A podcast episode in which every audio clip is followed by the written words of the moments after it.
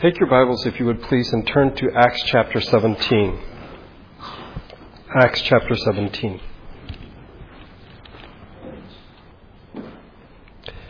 We've been looking the last few weeks at the question, the issue, why is it so hard to believe in today's world? I want to thank Dave for speaking last Sunday, for challenging us in our thinking, but also how what he said fits into what we've been looking at. Thus far, we've looked at a number of things. First of all, what is the good news? The gospel tells us that something has happened. It happens within a context, that is, there's a backstory. It reveals that the future has changed, but it also changes the present moment. As we saw that in the resurrection, Jesus basically is at the end of the story, but comes back into the middle of the story to tell us how things will turn out. He commissioned his disciples to share, to proclaim this good news. And when Paul and the, the, apostles proclaimed the good news, they were telling people that something had happened that had changed the world. The world is now a different place. And they were summoning people to be a part of that new world. Second thing we looked at was the theology of belief and unbelief. What we found was with regard to those made in God's image, human beings, we are called to believe. We are called to trust in the Creator. He is to be trusted that he commands what is right and he promises what is true. And we show that we believe him or that we trust him by obeying him. We see this with Adam and Eve. They are given commands, and some of the commands they obey. Adam names the animals. They take care of the garden. But there is one particular command that they do not obey because Eve does not trust that what the Creator has said is right, because that's what the serpent tells her. She does not believe that the promise is true. Because of Adam and Eve's sin, we are now all by nature unbelievers. That is our default setting. We were born in unbelief. Belief is something that is only possible by the grace of God. Then we looked at the characteristics of the modern world because this is where we live and this is what makes it difficult to believe. We saw that the modern world is a place of uh, separations and absences. It is a world of suspicion. It is a secular world. It is a world in which knowing is now different than it used to be. What we find in the New Testament, and here particularly in our text today we will see it illustrated, is that when Paul and the apostles proclaimed the good news, they did so to three classes of people. First to the Jews, and then secondly to Gentiles who either had converted to Judaism, they, that is, they were proselytes, or those who didn't really convert, but they went to synagogues every Sabbath and they listened to Scripture. They're known as God-fearers. And then the third group of people are pagans. We find these three classes of people mentioned in this incident in which Paul goes to Athens. Uh, bear with me, it's from verse 16 to the end of the chapter. Acts chapter 17. While Paul was waiting for them in Athens, he was greatly distressed to see that the whole city was full of idols. So he reasoned in the synagogue with the Jews and the God fearing Greeks, as well as in the marketplace day by day with those who happened to be there. A group, a group of Epicurean or Epicurean and Stoic philosophers began to dispute with him. Some of them asked, What is this babbler trying to say? Others remarked, He seems to be advocating foreign gods. They said this because Paul was preaching the good news about Jesus and the resurrection. Then they took him and brought him to a meeting of the Areopagus, where they said to him, May we know what this new teaching is that you are presenting. You are bringing some strange ideas to our ears, and we want to know what they mean. Verse 21 All the Athenians and the foreigners who lived there spent their time doing nothing but talking about and listening to the latest ideas. Paul then stood up in the meeting of the Areopagus and said, Men of Athens, I see that in every way you are very religious. For as I walked around and looked carefully at your objects of worship, I even found an altar with this inscription, To an unknown God. Now what you worship is something unknown. As something unknown, I am going to proclaim to you. The God who made the world and everything in it is the Lord of heaven and earth, and does not live in temples built by hands. And he is not served by human hands as if he needed anything, because he himself gives all men life and breath and everything else. From one man he made every nation of men, that they should inhabit the whole earth, and he determined the time set for them and the exact places where they should live. God did this so that men would seek him and perhaps reach out for him and find him, though he is not far from each one of us. For in him we live and move and have our being. As some of your own poets have said, we are his offspring. Therefore, since we are God's offspring, we should not think that the divine being is like gold or silver or stone, an image made by man's design and skill. In the past, God overlooked such ignorance, but now he commands all people everywhere to repent. For he has set a day when he will judge the world with justice by the man he has appointed. He has given proof of this to all men by raising him from the dead. When they heard about the resurrection of the dead, some of them sneered, but others said, We want to hear you again on this subject. At that, Paul left the council. A few men became followers of Paul and believed. Among them was Dionysius, a member of the Areopagus, also a woman Damaris, and a number of others. Uh, this is a controversial passage for many people. People have questioned Paul's wisdom in the approach that he took in speaking at Mars Hill or the Areopagus as we know it. Um, they felt that rather than preaching the gospel, the good news, he was dabbling in philosophy. Um, that's a different subject. I'll leave it for another time. But I would have you consider that in verse number 18, Paul was preaching the good news about Jesus.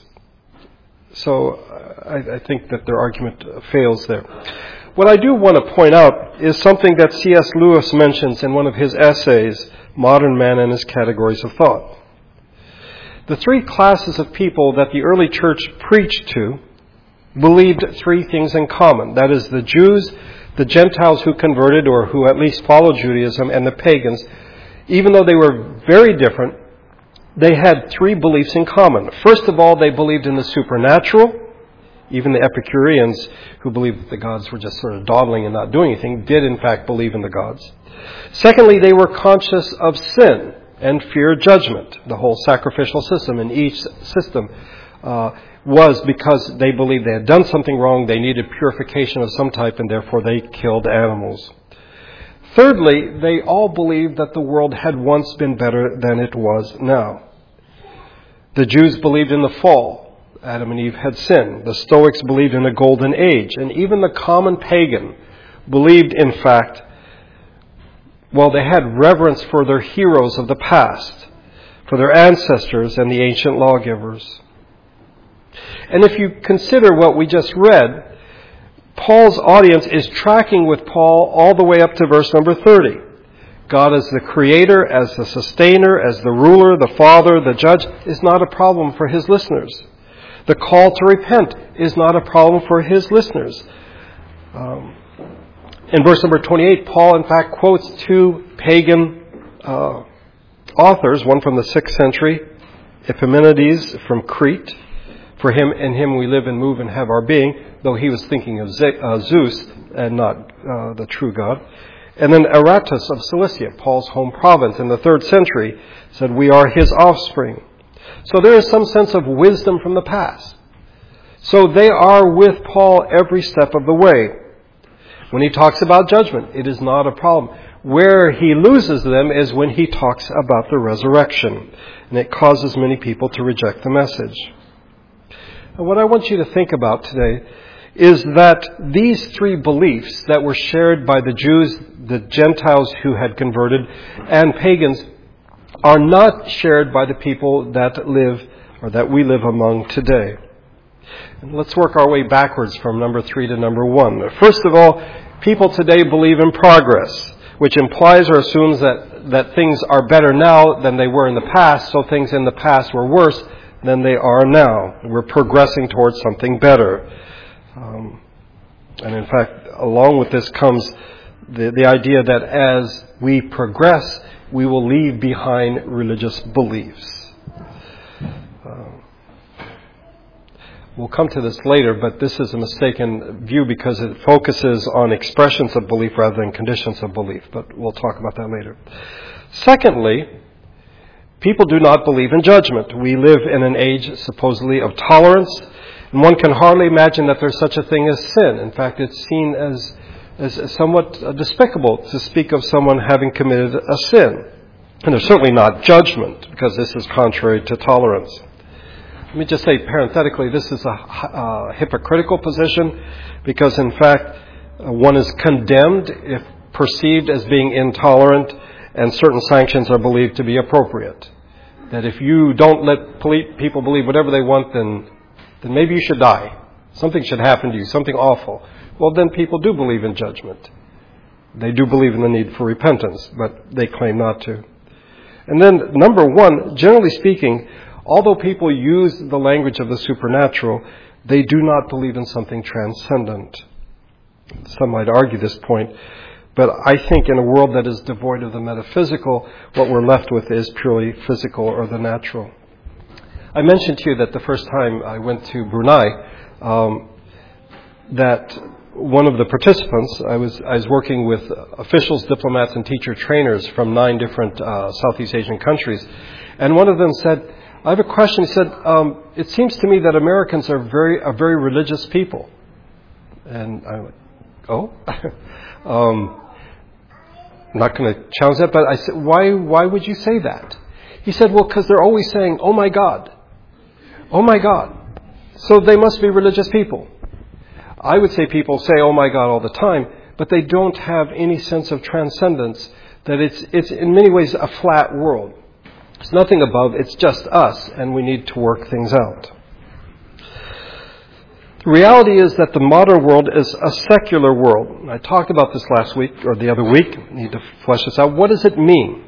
Because the word secular can be used in a number of different ways in a big book, 900 pages, by Charles Taylor called The Secular Age, he says that secular can be used in one of three ways. And if we're not careful, we'll use it in one way, but we actually mean something else.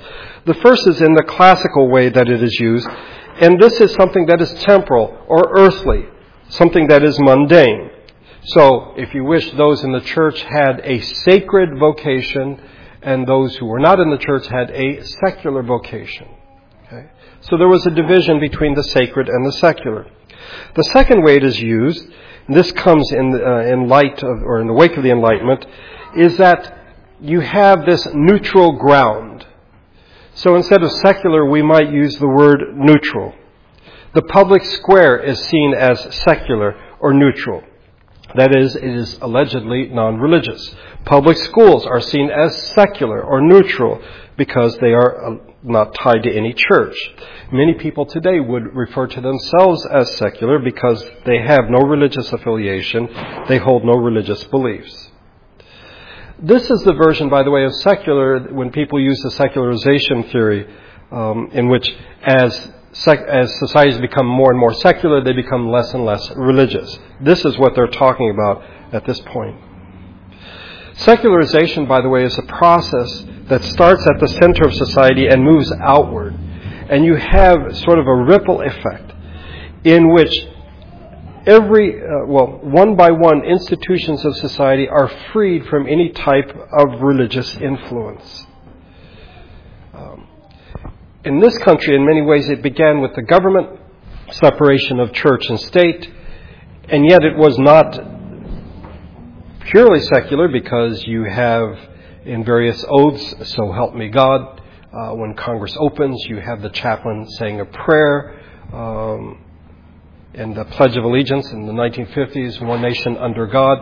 But generally speaking, when you go to work, you don't start with prayer. Uh, when you have a problem at work, some people might pray, but out of desperation.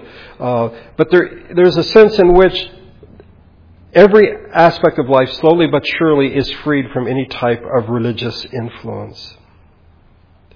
And so the central aspects of society become neutral or are neutralized from any transcendent or supernatural aspect whatsoever.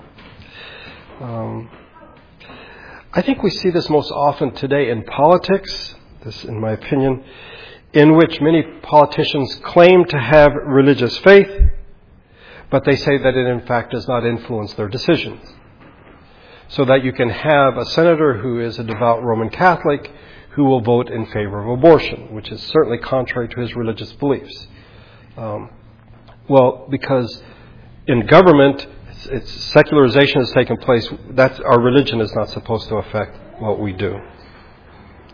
This is what most people think of when they hear the word secular today. But the third way that secular is used is, in fact, I think, the most operative way, uh, operative way in which it is used, and we don't even realize it. It is we are secular to the extent that religious belief is seen as optional. It is one option. And so what we see is from the pre-modern world to the modern world is a shift from which believing in God is not problematic, it's unchallenged, to a society in which belief in God is merely seen as an option. Most people think that we are in category two of secular, neutral. The reality is we are in the third category, and that is in part what makes it so difficult to believe. In the past, say in the medieval period, atheism or unbelief was seen as inconceivable, unimaginable. How could someone not believe in the supernatural? And it's because of the way that they looked at the world. The world was seen as pointing to something more than itself. It was a sign of something more important. Society was understood as being rooted in a higher reality. That when we talk about the kingdom of whatever, it is pointing toward the kingdom of God. People lived in an enchanted world. The world was charged with presences. It was open, it was vulnerable, it was not self sufficient. But we now live in a modern secular type 3 world. And here, belief or belief in God is seen as unimaginable. It's inconceivable. So, what changed? How did it change? And how does this affect us as those who claim to be the people of God, who believe in God? How does this affect us? In the modern world, people are able to imagine significance within an immanent frame. That is, here, what we can see, what is tangible. They, in fact, do not imagine any aspect of transcendence. That is, yet there are things we still don't know and that we're trying to figure out, but there is no hierarchy, there is no supernatural thing that's out there that transcends who we are. When you look at us and you look at people a thousand years ago, one of the biggest differences is the things we take for granted, the things we don't think twice about. This is just the way things are. Charles Taylor gives five elements of our modern secular, in the third sense, and social imaginary that in fact shows how different we are from what has been in the past and the assumptions that came with them. The first is disenchantment, and this comes from Max Weber. It is a mark of modernity that it disenchants the world. That is, it removes, it evacuates the world of spirits and ghosts in the machine, if you wish. These things are no longer present. As we become more and more advanced, more technological, as we become more secular, in the third sense, um, then these mysterious things, these ghosts, these spirits, these transcendent realities are simply seen as disappearing. The magical spiritual world is dissolved, and all we're left with is the material world. That's what Weber talks about when he talks about disenchantment, but Taylor suggests something else. And that is, in a disenchanted world, the location of meaning shifts. You see, in the pre modern world, the world has meaning. The world is real. It's there. It's powerful. It does stuff. In the modern world, our mind is what determines what the world is. Significance is no longer built in. Rather, it is the property that we give to it. So that something is beautiful if we say, in fact, it is beautiful. Something has value if we say that it has value. We perceive these things internally. And so now everything becomes a matter of the mind. Meaning is located not in the world, but in us, the agents who are in the world, who are, if you wish, classifying, categorizing the world. We are the ones who are saying what is what. In the pre modern world, the world existed quite apart from us. All kinds of non human beings uh, and non human things are loaded and charged with meaning, independent of us you know the the old question: if a tree falls in the forest and there's no one to hear it, does it make a noise? That's a good question to show the difference between pre-modern thinking and post. Now we are postmodern thinking, secular modern thinking. Because we imagine that no, it doesn't, if in fact we are not there to say yes, it made a noise. In the pre-modern world, things have power. Things can do stuff. And prior to the modern world, human beings are seen as quite vulnerable. To be human is to be open to the outside world. But with disenchantment, we lose that sense of vulnerability. Rather than being vulnerable, the modern person is buffered. We are insulated. We are isolated. We are the ones who are in charge. We are the ones who give order to the world. By the way, this helps explain why pre modern people saw unbelief as really inconceivable. In an enchanted world in which human beings are vulnerable, when things can do stuff and things have power, the prospect of rejecting a transcendent God is not really the way to be safe. It's not the way to survive. You're really taking your chance not believing in a God or gods or spirits. In general, as Taylor points out, going against God is not an option in an enchanted world. But in a modern world, a disenchanted world, the buffered self can safely not believe. Because after all, I am the one who decides what is what. The second feature of the modern world is the disappearance of the social bond in the, in the pre-modern world, not only were things invested with significance apart from us, the social bond itself was enchanted or sacred. The common good, the collective good, was dependent on the social aspects of the community. In a phrase, we're all in this together. The commonwealth, the commonweal. Consensus was important. To not believe to be a heretic was not an option. It was not a personal matter because you were part of something much larger than yourself.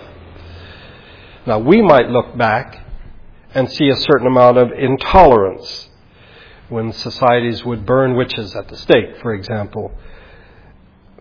I don't approve of burning witches at the stake. But you need to understand that they saw themselves as a collective, as a whole, that there was a social bond, and if someone messed up, it affected everyone else. In the same way, you might say that if someone had cancer and needed to have something taken out or amputated, you would do that to save the body. In the same way, in the pre modern world, society was a body, and if there was a cancer, the cancer needed to be removed. We don't think that way anymore. Today we see the individual as supreme. It's up to the individual if he or she wants to be a heretic. It's their own business. They can do what they want. There's no pressure to get this person back in line.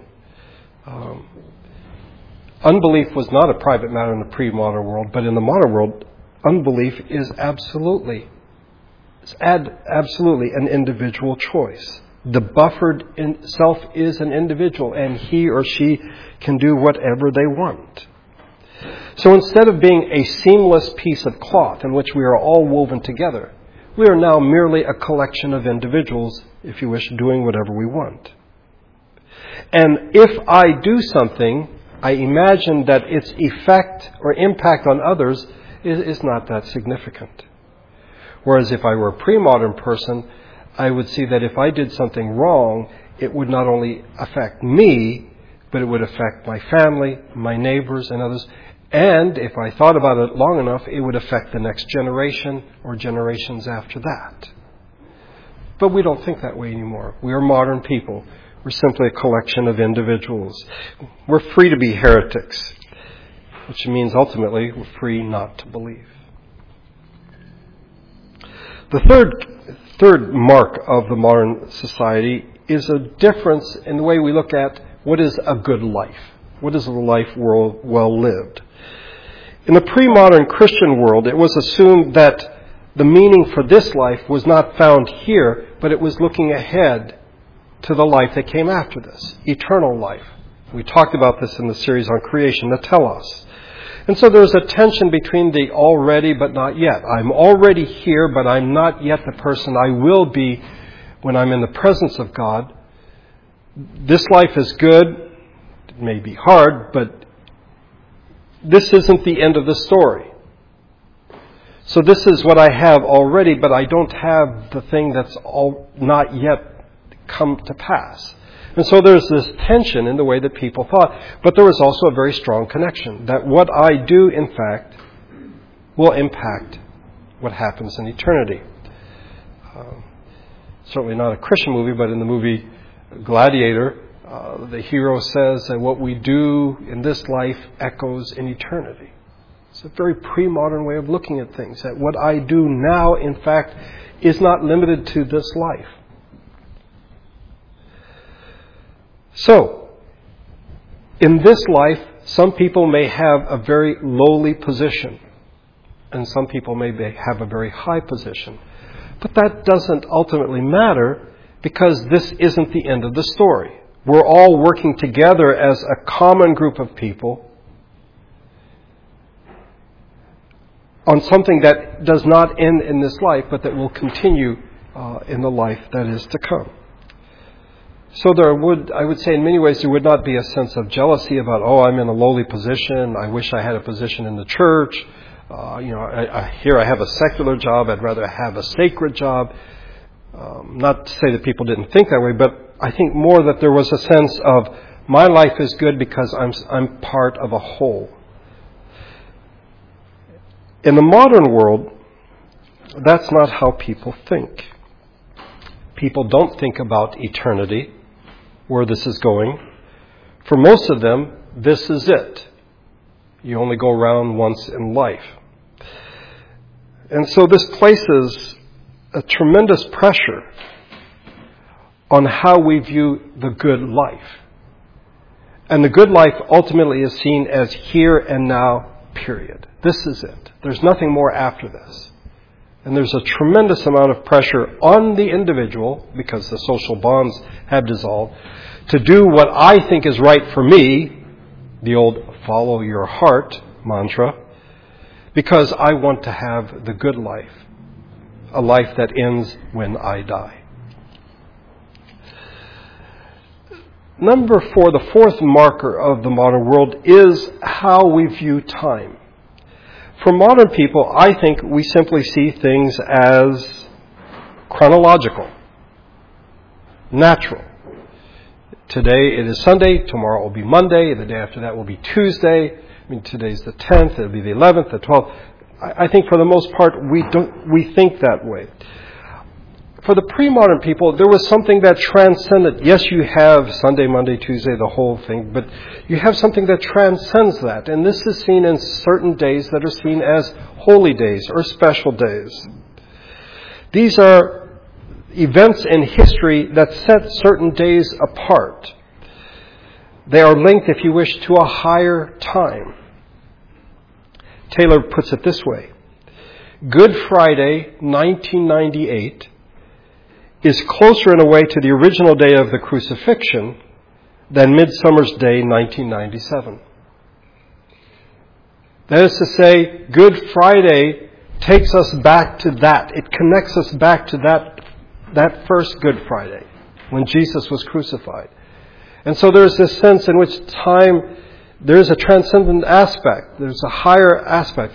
I think for the modern world, this is simply not the way that we think. Um, time is uniform.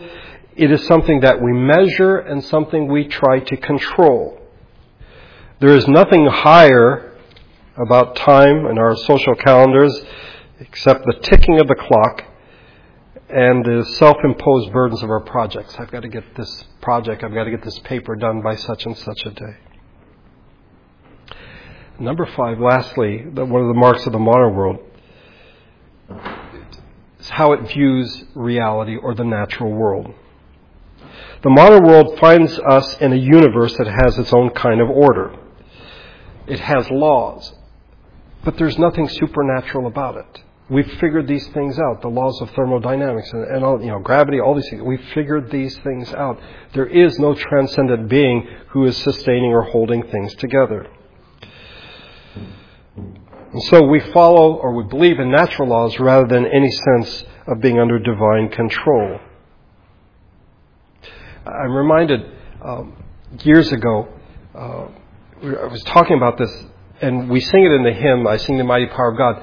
The moon shines full at His command. And I was saying that the reason that the moon shines full is because God is actively engaged in creation. And I remember we had a high school student at that point who was, in fact, going to a Christian high school, violently shaking her head, saying, No, that's not true. Because she had bought into, as most of us have, the idea of laws. Well, you know, you have X number of days, 28 days for the moon to go around the earth, and then the earth goes around the sun. And so we've got it all figured out. And so the world simply becomes a universe, or if you wish, it becomes nature, not God's creation. We saw this in the series on creation, how that the modern world has shifted from creation to nature. So now this fits in with the first thing. We are the ones who give it significance. We are the ones who imagine its meaning. We see the universe as an autonomous place. We see ourselves as individuals.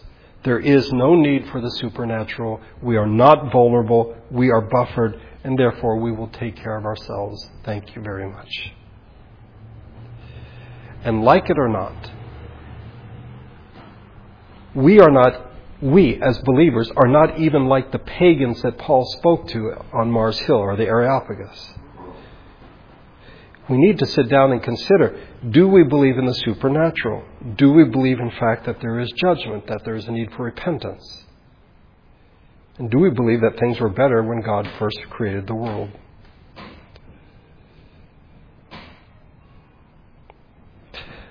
The Lord willing, we will look at this some more next Sunday. But let me bring this sermon to a close by confessing something. I must confess that the older I get, become more and more aware of how modern I am in my thinking. And oftentimes I'm much more modern than I am biblical in my thinking. I think I first began to be aware of this some years ago, many years ago. I was watching something on cable, some episode of a Robin Hood series. And Rob and his men were in Sherwood Forest, and the Sheriff Nottingham's men were coming after him. And so they decided to set up an ambush. And what they did was they put a sword in the middle of the road, hoping that it would stop the soldiers. And sure enough, the soldiers come along and they stop because there's a sword in the middle of the road. And then the sword begins to move. And one of the soldiers says, My Lord, the sword is bewitched. And I can remember very consciously thinking, You moron, there's a string tied to it. Somebody's pulling it. And it, within a moment, I realized, Damon, you don't believe in an enchanted world. It seems as though you have rejected the possibility of the supernatural. That in fact, I believe that there is a rational explanation for everything. And so, for me, and, and indeed, there was something tied to the sword. I'm not, I didn't I'm not crazy. Um, but the fact that it could be enchanted did not even seem as a possibility to me.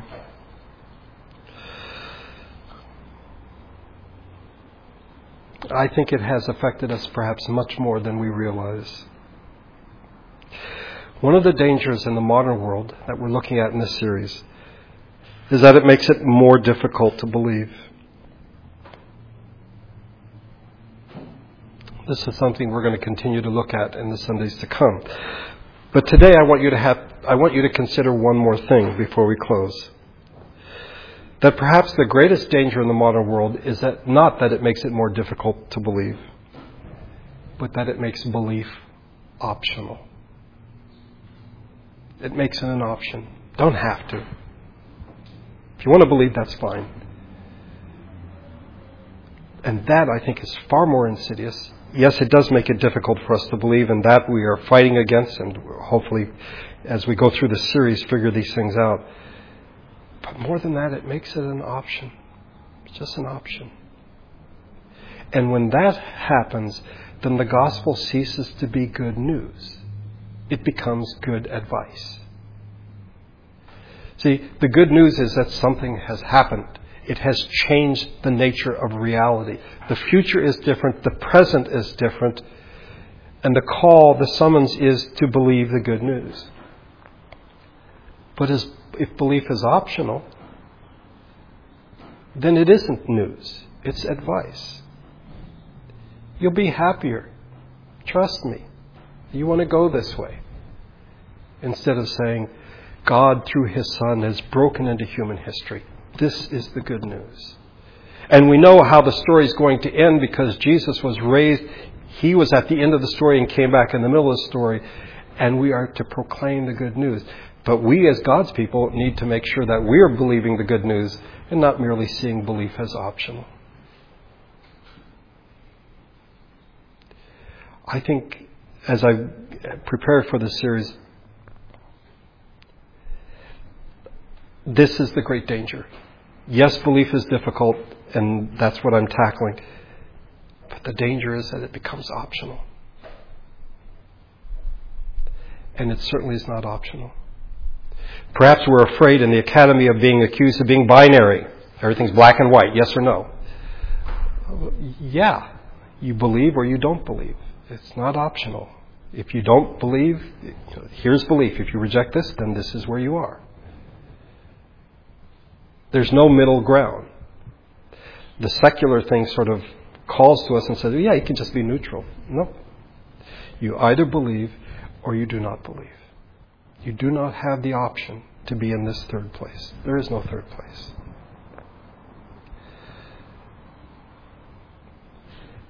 One last thing in closing. Uh, uh Ken Myers was talking about this that C.S. Lewis was talking about the fact that he, he almost wished that England was becoming pagan again because it's easier to convert pagans than it is modern people.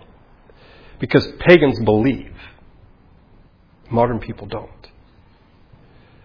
Well, before we begin proclaiming the good news, I think you and I need to, to work this out and see what is the place of belief in our lives. Let's pray together.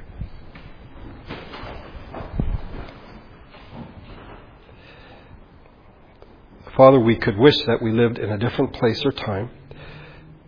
But as Paul told the people at Mars Hill, the Areopagus, you are the ones who have determined our places and how long our lives would be. You're the one who set limits for us. And so here we are, 2015, here in California. This is where you have put us. And there are struggles, there are issues, there are those things that fight against our belief. But as your people, by your grace and the help of your Spirit, we need to figure these things out. And, re- and be reminded that the good news is news, it's not advice. And that we are called to trust you, to believe you, that your commands are right and your promises are true. But perhaps the great danger we face is thinking that believing is merely an option. Just something extra to sort of cheer up our lives on dark days.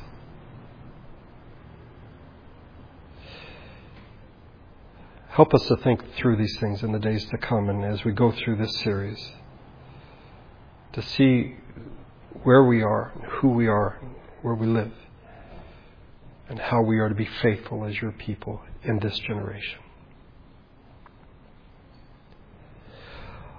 On this day, we give thanks for our mothers, those women that you chose to give us life, who raised us, who nurtured us, who taught us. We thank you for them. We thank you for their imperfections. None of us is perfect. But even in their imperfections, they demonstrated your love to us. And we thank you for that.